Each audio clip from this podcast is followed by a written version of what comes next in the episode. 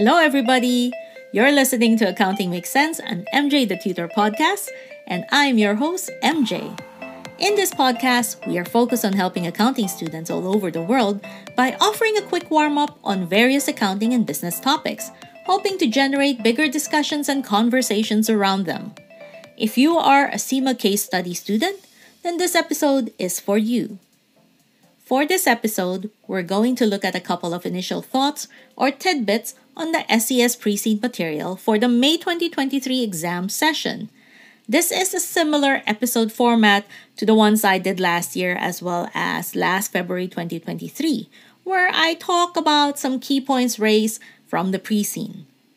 Anyway, I hope you guys gain some helpful insights from these episodes today to help you with your preparation. Again, I would just like to put out a disclaimer that these thoughts are simply my own opinion. You should not take these thoughts as the only important aspect of the pre-seen. There would be others as you read through the pre-seen, you would also be able to glean for yourself other important factors to consider. My opinions here or my thoughts here are neither right nor wrong. They are simply here to offer help in analyzing situations as well as provide information from another angle. So, as mentioned, our main reference for today is the May 2023 SCS pre-seen, which came out a few weeks ago. So, I am actually expecting that a lot of you have already read through the pre-seen material and have already started your preparation, but I am still going to offer my four tidbits for today. You should take these tidbits as clues, for lack of a better word, clues into the world of the pre-seen company.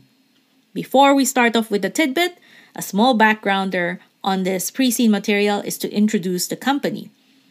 The company that we have for the May 2023 session is Daystruck, a quoted company offering logistics services in the fictitious country called Roundland.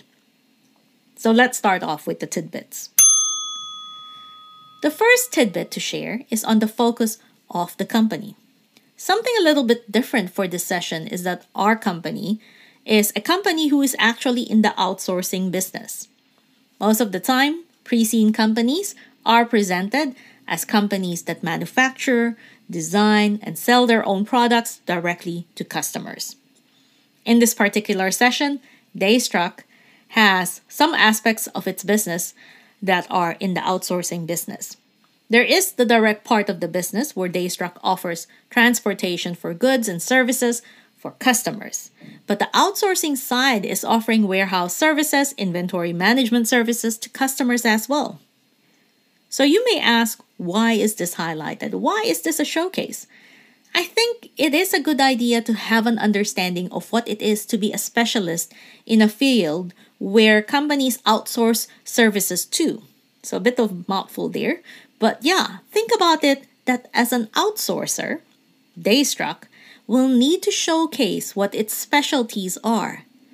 They need to actually convince the customer why they are the best company for the job and why the company, the customer, should outsource that function to Daystruck. Will Daystruck actually be able to save money for that customer? There are different reasons why companies outsource, and you, as the outsourcer or Daystruck as the outsourcer, will need to figure out what these reasons are to be able to present Daystruck as the solution. The subject of outsourcing is really an interesting one. Most companies will outsource functions they deem to be not critical to their core competitive advantage. But if used correctly, outsourcing to a good, reliable outsourcer, this could become an addition to, com- to competitive advantage. So that's our responsibility. At Daystruck, we need to showcase this that we are helping companies in their strive for success, that we are offering our services as an addition to customers so that they can actually achieve their objectives and goals. The second tidbit relates to IT and the company operations, focusing on the network of employees and transportation. By the nature of the business, it is assumed that there is a high level of coordination needed to ensure we deliver products to cu- customers at the right quantity and at the right time. There are some complexities in the deliveries at times, depending on the goods being delivered. Like, for example, if the goods are in liquid or powder form, the transportation used could be a tanker rather than your normal trucks.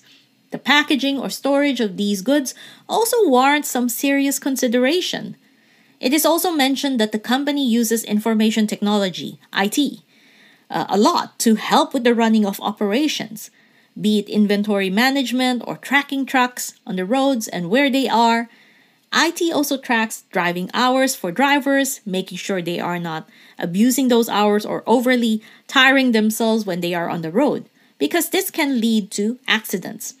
So, as can be seen, IT is used for performance measurements, compliance to regulation, monitoring and tracking of goods being delivered, customer satisfaction, etc.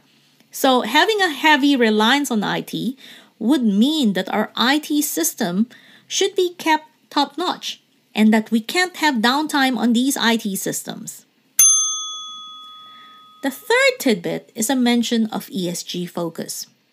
On the risk page, it actually mentions that the government has announced its desire to be carbon emission free by 2052. As a company, Daystruck has pledged to offer its services using sustainable strategies, but nothing specific is mentioned with regards to how they're going to do to do this or to go about it.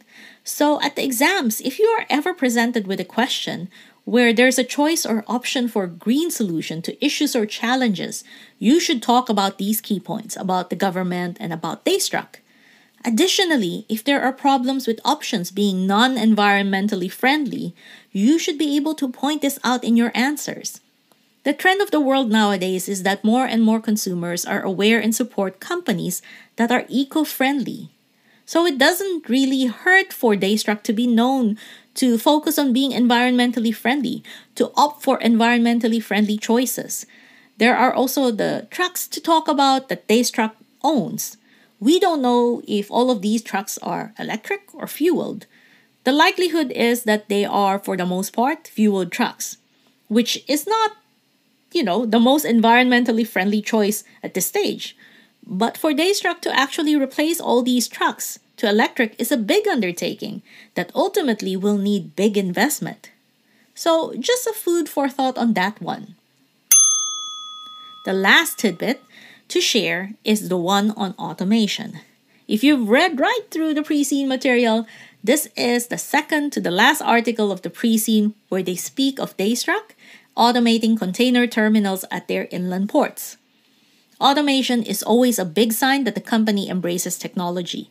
Instead of being fearful of using technology to improve the services it offers, the company embraces and uses technology as a tool to enhance the services or improve the processes. This is the good side of automation. But as we know, automation also brings about a negative side where people get threatened that they may lose their jobs and that kind of thing, that they may be replaced by robots so, being employee heavy, I'd say Daystruck as a company needs to be careful when it makes decisions about automation, that they do not forget what to do with the affected employees. These employees can be transferred, they can learn a new function or job within the same company, and there, of course, is also redundancies as an option. Redundancy should always be a last resort, and even then, when you make that decision, we need to ensure we're treating the employees properly when they are being made redundant. And that's it for this episode. I hope you were able to glean the same tidbits from the pre seen as I did, maybe even more. Keep on reading that pre seen to gain a better understanding of the scenario.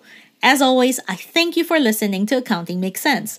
I'm your host, MJ the Tutor. If you're keen to connect to be updated with the arrival of the next episode of this podcast or find CIMA resources online, please head on over to my website, www.mjthetutor.com. You can also hit subscribe on whichever platform you are using to listen to this podcast. If you want to connect on social media, I'm on Facebook, Twitter, and Instagram under the name MJ the Tutor. So I hope to see you again next time. Ciao for now!